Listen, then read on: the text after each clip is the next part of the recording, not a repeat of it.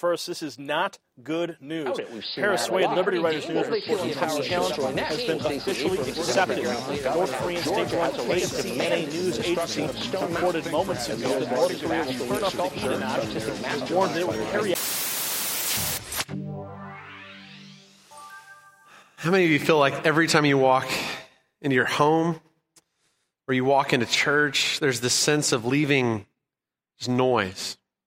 It's constant noise, bad news, news of some kind, and it's just loud in our lives. I, I hope this becomes a sanctuary, a space where we're reminded of what the truth is. That's what the series is really all about, is we, just really sharing seven core truths to the Christian faith. But we're looking at it beyond just what are things to believe what are truths that we can say in our with, with, our words that's not enough because true belief doesn't just find itself in the words that we say uh, true belief is found in the actions that we pursue. So what we really believe is not always what we say we believe. It's our actions it's our values it's our priorities that show the true belief that we have. We've discovered this with several simple truths so far. Uh, last week, week we talked about the fact that jesus is lord that he's the image of the invisible god. And if that's true, what does that shape in our lives? How does that change us? And so we talked about Jesus, but today we're going to talk about the next uh, figure of the Godhead that we've been singing about this morning, the Holy Spirit. I'm excited to share with you uh, more this morning about that. I know everyone loves Jesus, but what Jesus had to say about the Spirit is that someone greater was coming. And I'm excited to, to share more about that in just a moment. Let's pray as we open God's Word this morning. Our God, our Father, we, uh, we come before you and we invite your Spirit, God, to do what only your Spirit can do to provide encouragement, to provide corrective, to point us in the right direction, God. God, where there's encouragement needed, I pray that encouragement would be found today in you and in your Spirit. God, we ask for your spiritual gifts to be formed in our lives so that we might be a people who edify and build up the church, that do the best we can, God, to represent your kingdom in this world that needs it so desperately. This morning, God, I, uh, pray that you would pour through me the gift of preaching so that Christ would be formed in our hearts. It's in Jesus' name that we pray. Amen. I want to start with a question this morning. If you could have dinner with anybody who's ever lived in history, you had one chance to share a meal, who would that person be? Be a historical figure. Maybe somebody you've read a biography about sometime you'd like to ask some questions. It could be a family member, maybe that you, uh, you, you wish was here, that you maybe heard about years ago or that you miss desperately. Now, who is that person in your life? I want you to think about that for just a moment. My answer is Jesus, which is pretty cliche for the preacher to say, right? But I, am I'm serious about that. If I could choose anyone who's ever lived on the earth, could have a meal with that person, be Jesus. I, I just I imagine what it was like for those early disciples to be there at that meal with Jesus. You know, the 5,000 that were around, and Jesus feeds 5,000 people, at least the men who were there.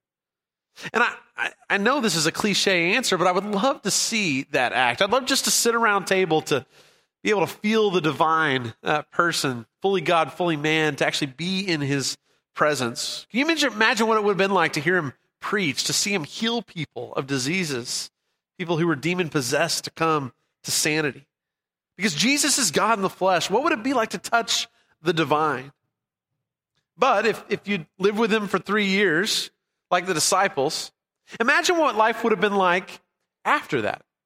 Imagine what it would have been like after Jesus is gone, and now you've got to go on with life as it was before you met him. It'd be incredibly hard, anticlimactic, wouldn't it? I mean, think about that for just a moment, right? I mean, I, I think about this in terms of high school football in North Texas. That's kind of what that's like. Some of these guys, they're playing in front of tens of thousands of people at AT&T Stadium, and then they've got to know the rest of their lives there's never going to be that many people who view anything that they do, right? Downer, right? I think about that in a lot of areas of life, how we have these moments where things are so good, but then things change and they're shaped. And but back to Jesus. Uh, at the end of Jesus' life, he keeps coming back to a promise with his disciples that's supposed to bring them comfort in a season of difficulty. He keeps coming back to a gift that these disciples are going to receive. I want to share with you several passages that remind us of what Jesus reminded the disciples of that when he leaves, when he's gone from the earth, this is what you're going to have in, in, in place of who I am. So turn with me, if you would, first to, to Matthew chapter 28. Matthew 28. It's the Great Commission, and we read this a lot about the commission we're given, but I want you to hear again the words that Jesus gives his disciples as he leaves the earth, the promise and the comfort that he offers. This is Matthew 28, beginning in verse 18. Then Jesus came to them and said, All authority in heaven and on earth has been given to me. Therefore, go and make disciples of all nations, baptizing them in the name of the Father and of the Son and of the Holy Spirit, and teaching them to obey everything I've commanded you. And surely I am with you always to the very end of the age. Did you catch that promise? That, those final words? We talk a lot about the mission that God gives. But the promise of his presence is such an important thing. The promise is, I will go with you wherever you go. Even after I'm gone, I'll be with you to the very end of the age. But I guess the question I would ask is how does that reality or how does that promise square with the reality that we face today? To square with the reality of these disciples who aren't going to have Jesus in just a few uh, days, perhaps? And, and to talk about that, I want to talk again, just remind you another place where this comes up. It's, it's out of the book of Acts, Acts chapter 1. Listen to how this book starts. And again, the promise, it sounds real similar to Matthew 28, how this all uh, ends with Jesus before he ascends to the Father. It says there, in my former book, Theophilus, I wrote about all that Jesus began to do and teach until the day he was taken up to heaven, after giving instructions through the Holy Spirit to the apostles he had chosen. After his suffering, he presented himself to them and gave them many convincing proofs that he was alive. He appeared to them over a period of 40 days, spoke about the kingdom of God. On one occasion, while he was eating with them, he gave them this command Do not leave Jerusalem, but wait for the gift my father promised, which you've heard me speak about. For John baptized with water, but in a few days you'll be baptized with the Holy Spirit. Then they gathered around him and asked him, Lord, are you at this time going to restore the kingdom to Israel? He said to them, it's not for you to know the times and the dates the Father has set by his own authority. But you will receive power when the Holy Spirit comes on you, and you'll be my witnesses in Jerusalem and in all Judea and Samaria and to the ends of the earth. And after he said this, he was taken up before their very eyes, and a cloud hid him from their sight. So Jesus leaves in verse 9, but again, what was his promise? How will Jesus never leave them? And the promise is there's a spirit that's coming the Holy Spirit. You need to wait in Jerusalem for this Holy Spirit to come down on you. Now, if I'm the disciples, what I want to say is, no, Jesus, we want you, not this gift you promised. That's not comfort because you, Jesus, we, we've been spending three years with you. That can't be better. What could possibly be better than Jesus? But according to Jesus, there actually is something better than Jesus with us. And I find that remarkable. In fact, I find that unbelievable to some degree. But if Jesus is God, as I said last week, then I have to trust in the words of his teaching. So I want to talk more about this from another place that talks about this promise of the advocate, the Spirit. It's in John 14 through 16. It's a section of three chapters where Jesus is with some terrified disciples. They're right there at the Lord's Supper, and there's a, a discourse that Jesus shares with his disciples as a promise of comfort to them. John 14 is the beginning of this passage, and this passage is meant to be a word of comfort, kind of his last words of blessing on his disciples before he leaves. And again, they're terrified because they've heard that Jesus is going to die. He's said this, and they don't quite understand. But, but in the midst of that terrified uh, situation that the disciples are in, Jesus promises them some things, trying to bring comfort. I want you to hear and listen as if, does this really provide comfort to you if you were in that scenario? John 14, beginning in verse 16. And I will ask the Father, and he will give you another advocate to help you and be with you forever the Spirit of truth. The world cannot accept him because it neither sees him nor knows him, but you know him, for he lives with you and will be in you. I will not leave you as orphans, I will come to you. Before long, the world will not see me anymore, but you will see me because I live. You also will live. On that day, you will realize that I am in my Father, and you are in me, and I am in you. So again, Jesus tells them, I'm going to be leaving. But there's this advocate, the spirit of truth that's going to come to you that you'll need most in this season that's ahead. You see the connections that are being made here from Matthew, this promise of I'll always be with you, to this promise in Acts 1 of this Spirit that they need to wait on, to John 14 to 16, where Jesus says, Hey, here's the promised one that's coming. Uh, verse 26 goes even further to make the connection. But the advocate, the Holy Spirit, whom the Father will send in my name, will teach you all things and will remind you of everything I have said to you. Jesus is even clearer in this passage that this advocate is the Holy Spirit of God. And this Spirit is going to promise to teach them all things and will remind them of everything Jesus said to them. But perhaps the most crazy passage out of all these comes in John 16, this promise again of the Spirit. Listen to these words in verse 7, John 4, 16, 7. But very truly I tell you, it is for your good that I am going away. Unless I go away, the advocate will not come to you. But if I go, I will send him to you. Let me read that one more time. But very truly I tell you, it is for your good that I am going away. Unless I go away, the advocate will not come to you. But if I go, I will send him to you. Just let that sink in for a moment. Here's Jesus, who they spent three years with, who's about to lead them. And what he says is, hey, guess what? It's good I'm going away. Because what you're about to receive is even better than my presence here. If I'm the disciples, I'm thinking, what are you talking about, Jesus? Just stay here with us. No gift you can offer could be greater than your presence. And Jesus' answer is, no, no, no. If I don't go away, this great gift cannot come. In other words, it's better to have the Holy Spirit than it is to have Jesus. And even though Jesus says that, I don't think we believe that, do we? Do we really believe that the gift of the Holy Spirit that indwells us right now is better than living with Jesus? I mean, if given the choice to live with Jesus for three years or to have this promised Holy Spirit indwell me for the rest of my life, I think I'd opt for Jesus, even if it's just for three years. But according to Jesus, that's the wrong decision. Apparently, it's better to have the Holy Spirit indwell us than it is to have the short presence of Jesus with us. How could that be? How could it be that we would trade Jesus, right? The divine human in flesh that we could touch, that we would have full faith in. This would be the greatest gift to never doubt again if we saw Jesus resurrected. To see the, the, the, the nail marks in his hand and his side and be able to touch those things as proof of the resurrection, that that is not as good as the Spirit of God that he promises to us. I think I know why that may be.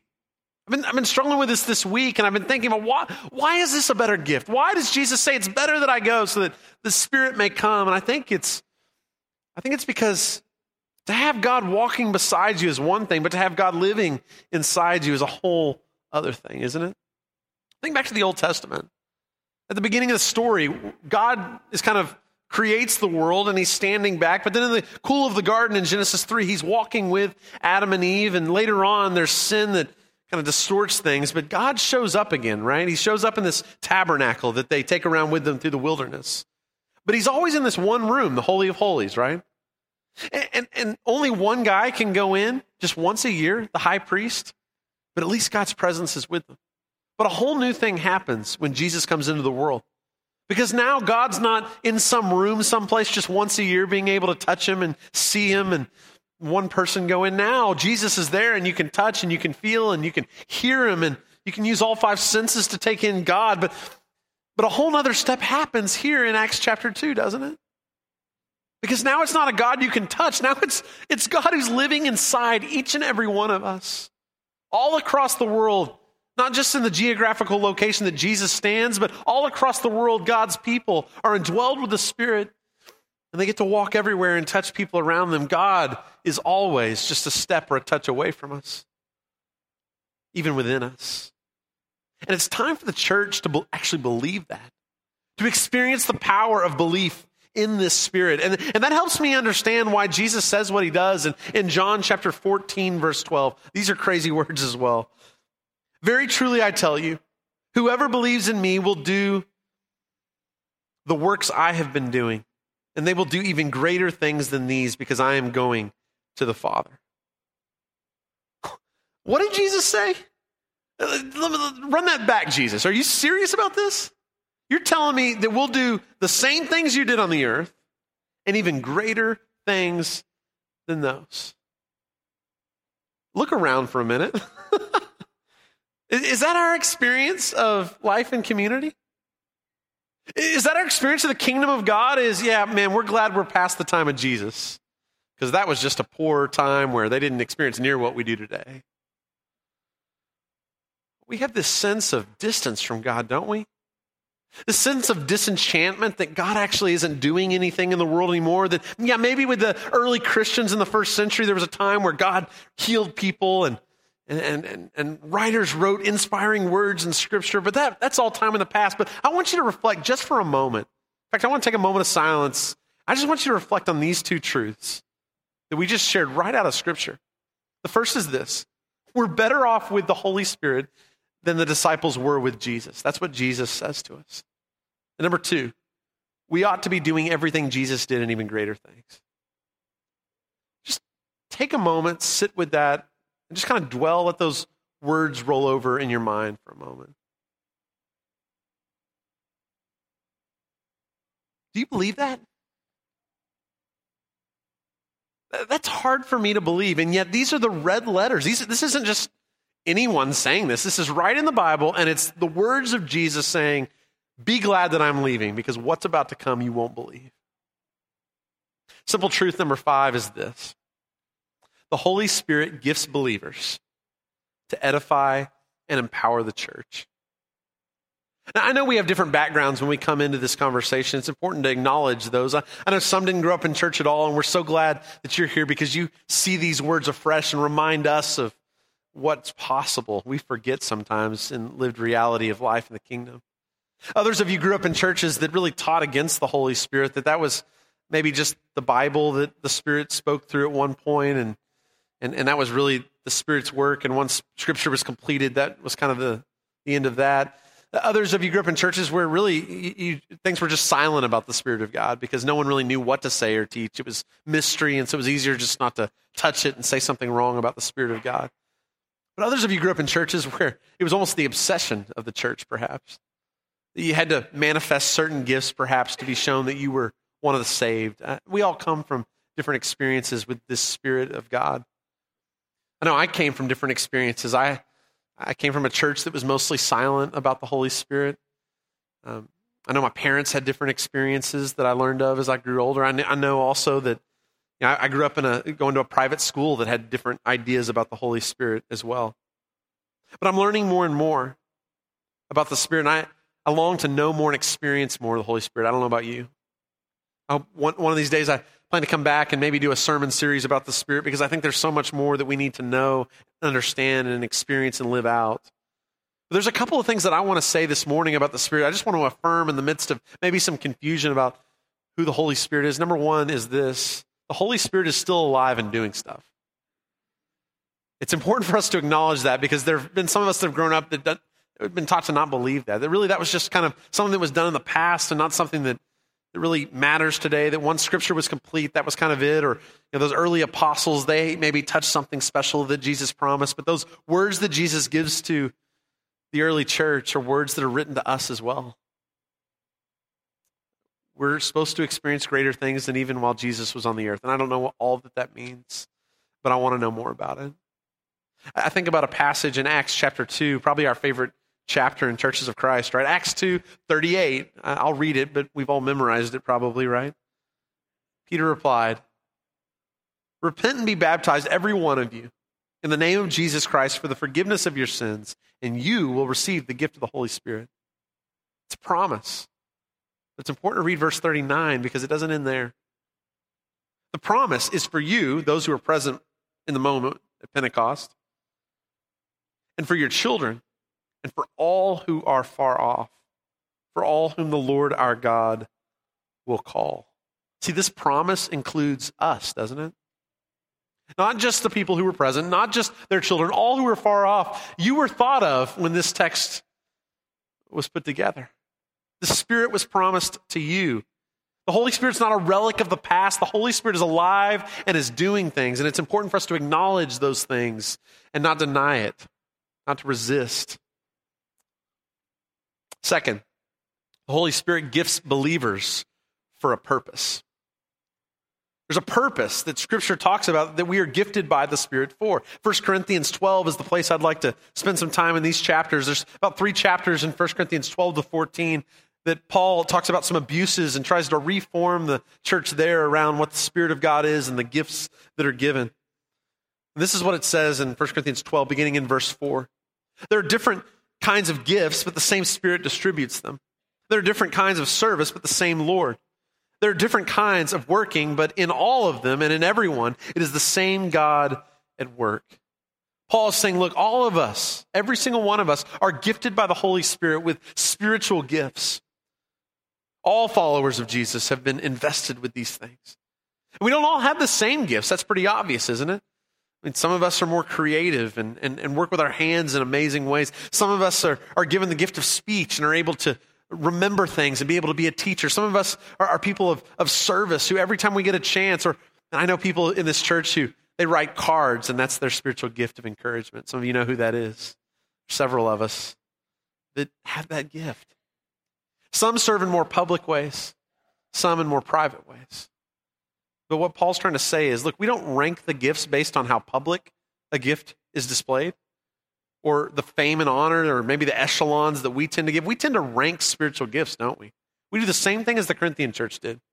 And Paul says, no, you, you don't rank them. It's the same spirit, and the whole body needs all of these gifts. Listen to verse 7. Now, to each one, the manifestation of the Spirit is given. Why is it given? It says right there, for the common good. You were given spiritual gifts not so that you can point to yourself or you can be blessed personally by those gifts. You were given spiritual gifts for the common good, the body of Christ. We were given spiritual gifts to benefit the larger whole, to bless the community. In this case, it's to bless the community of faith. And following this, Paul goes into an analogy in chapter 12 about the body of Christ. And he says, Look, this body of Christ, you think about it, like every body has more public parts and more private parts, right? Everybody needs ears and it needs a sense of vision. It needs a sense of touch and even, even kidneys and a liver, a heart. You couldn't have a thriving body just with the external parts you can see. Paul says the same thing is true about the local church. You're the body of Christ. And every part's important. Right now, we have people that aren't even in this room that are serving our children in ways that are incredible, aren't they? There's a patience they show that sometimes I don't with my own kids. And I'm grateful they get formed in ways by the gospel of Christ that they don't get with me in the same way. I'm grateful for the teaching they receive. It's amazing the thing, things my kids reflect back to me that I never said to them. It's the community of faith that's pouring into them. Think about people that every week come up here and they, they serve by just cleaning the communion trays and refilling them. Quiet service that we don't often think about.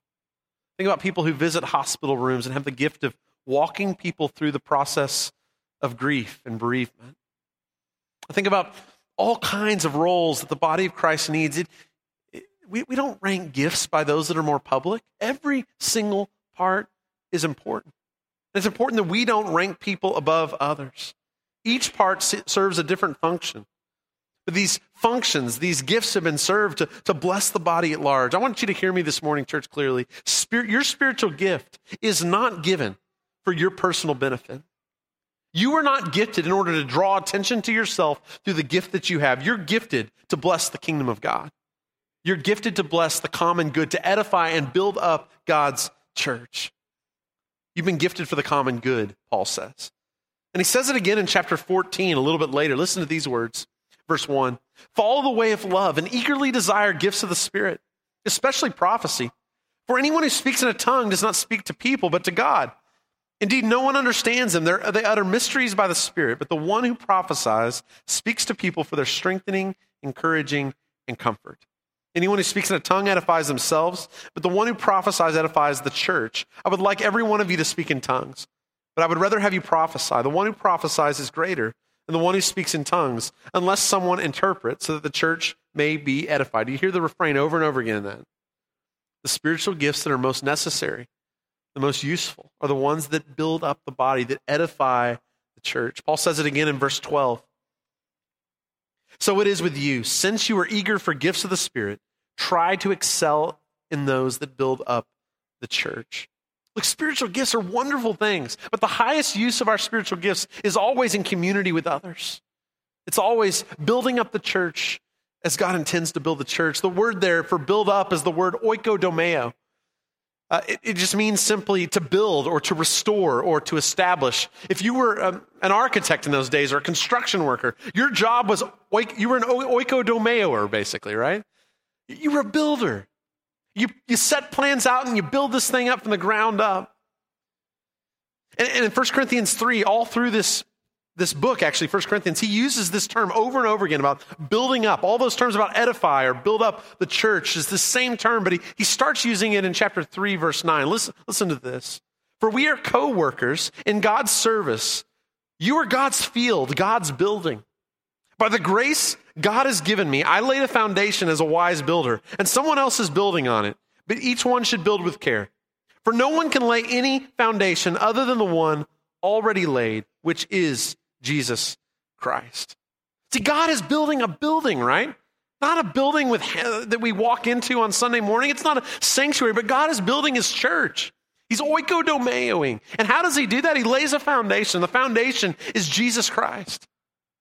And what we begin to do is we walk in beside that with the blueprint that he has, and we begin to construct walls. We begin to, to, to build in function. We begin to make sure pipes are laid as they should be. We, we, we lay out all the children. We, we do all that we need to do using our gifts to build up, to edify, to oikodomeo this structure that God is working in. And, and this is why I have a problem with people who talk about spirituality as just this internal journey. As if spirituality is just God's relationship with me personally. It's really popular right now to talk about being spiritual, but having no connection to a community. But the reason the Spirit gifts us is not so we can walk in isolation away from others or stay away from a church that has all kinds of problems. The reason we're gifted by the Spirit of God is to build up the body at large.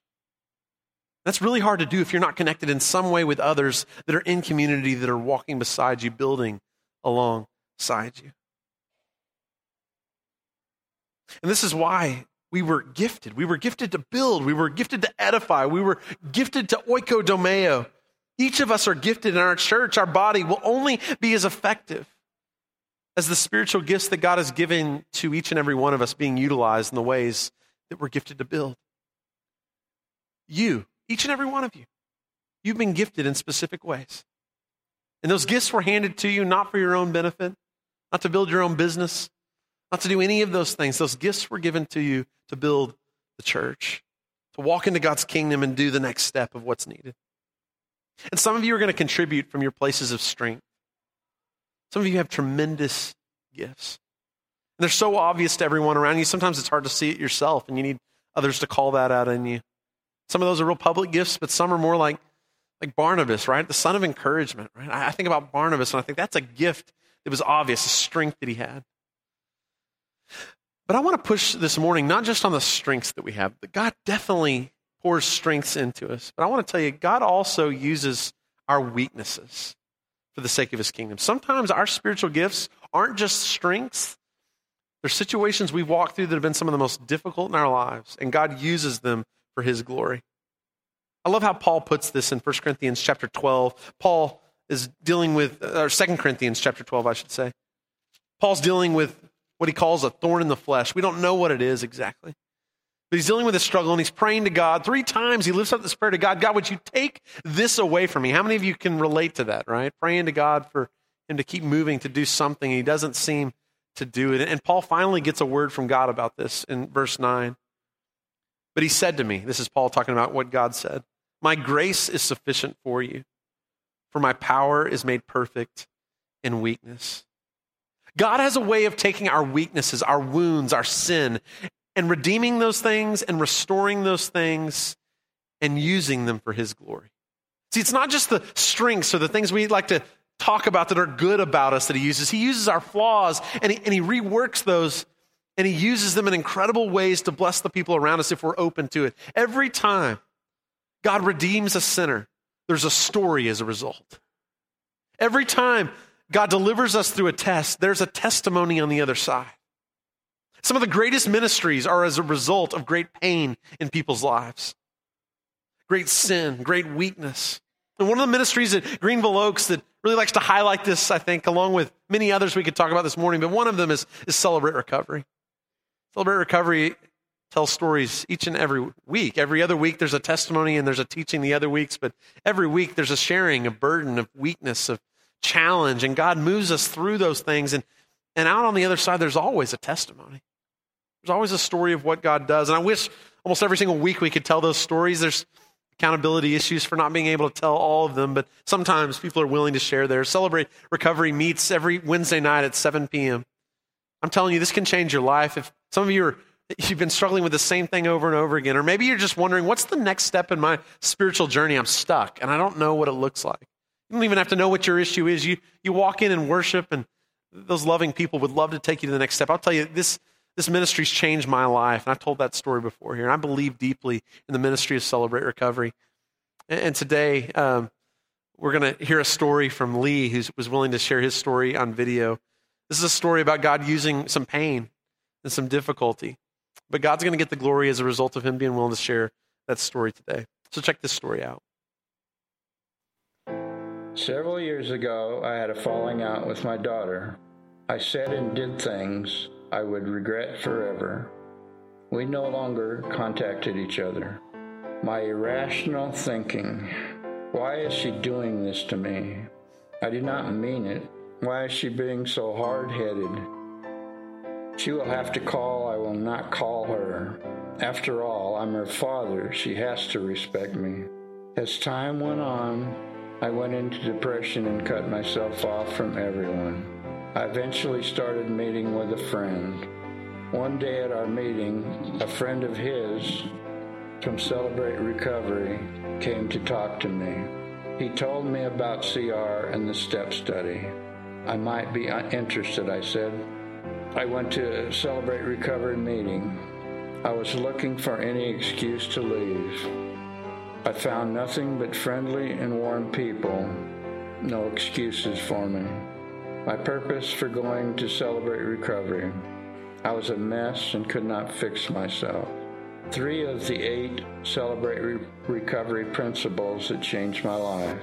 Openly examine and confess my faults to myself to God and to someone I trust.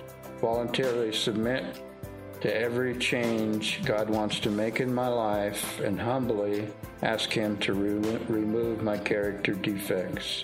Evaluate all my relationships. Offer forgiveness to those who have hurt me and make amends for harm I've done to others, except when to do so would harm them or others. God shows me the way. I made amends to my daughter, who forgave me. I now see my daughter and granddaughters regularly. All glory to God. Thank you. All glory to God.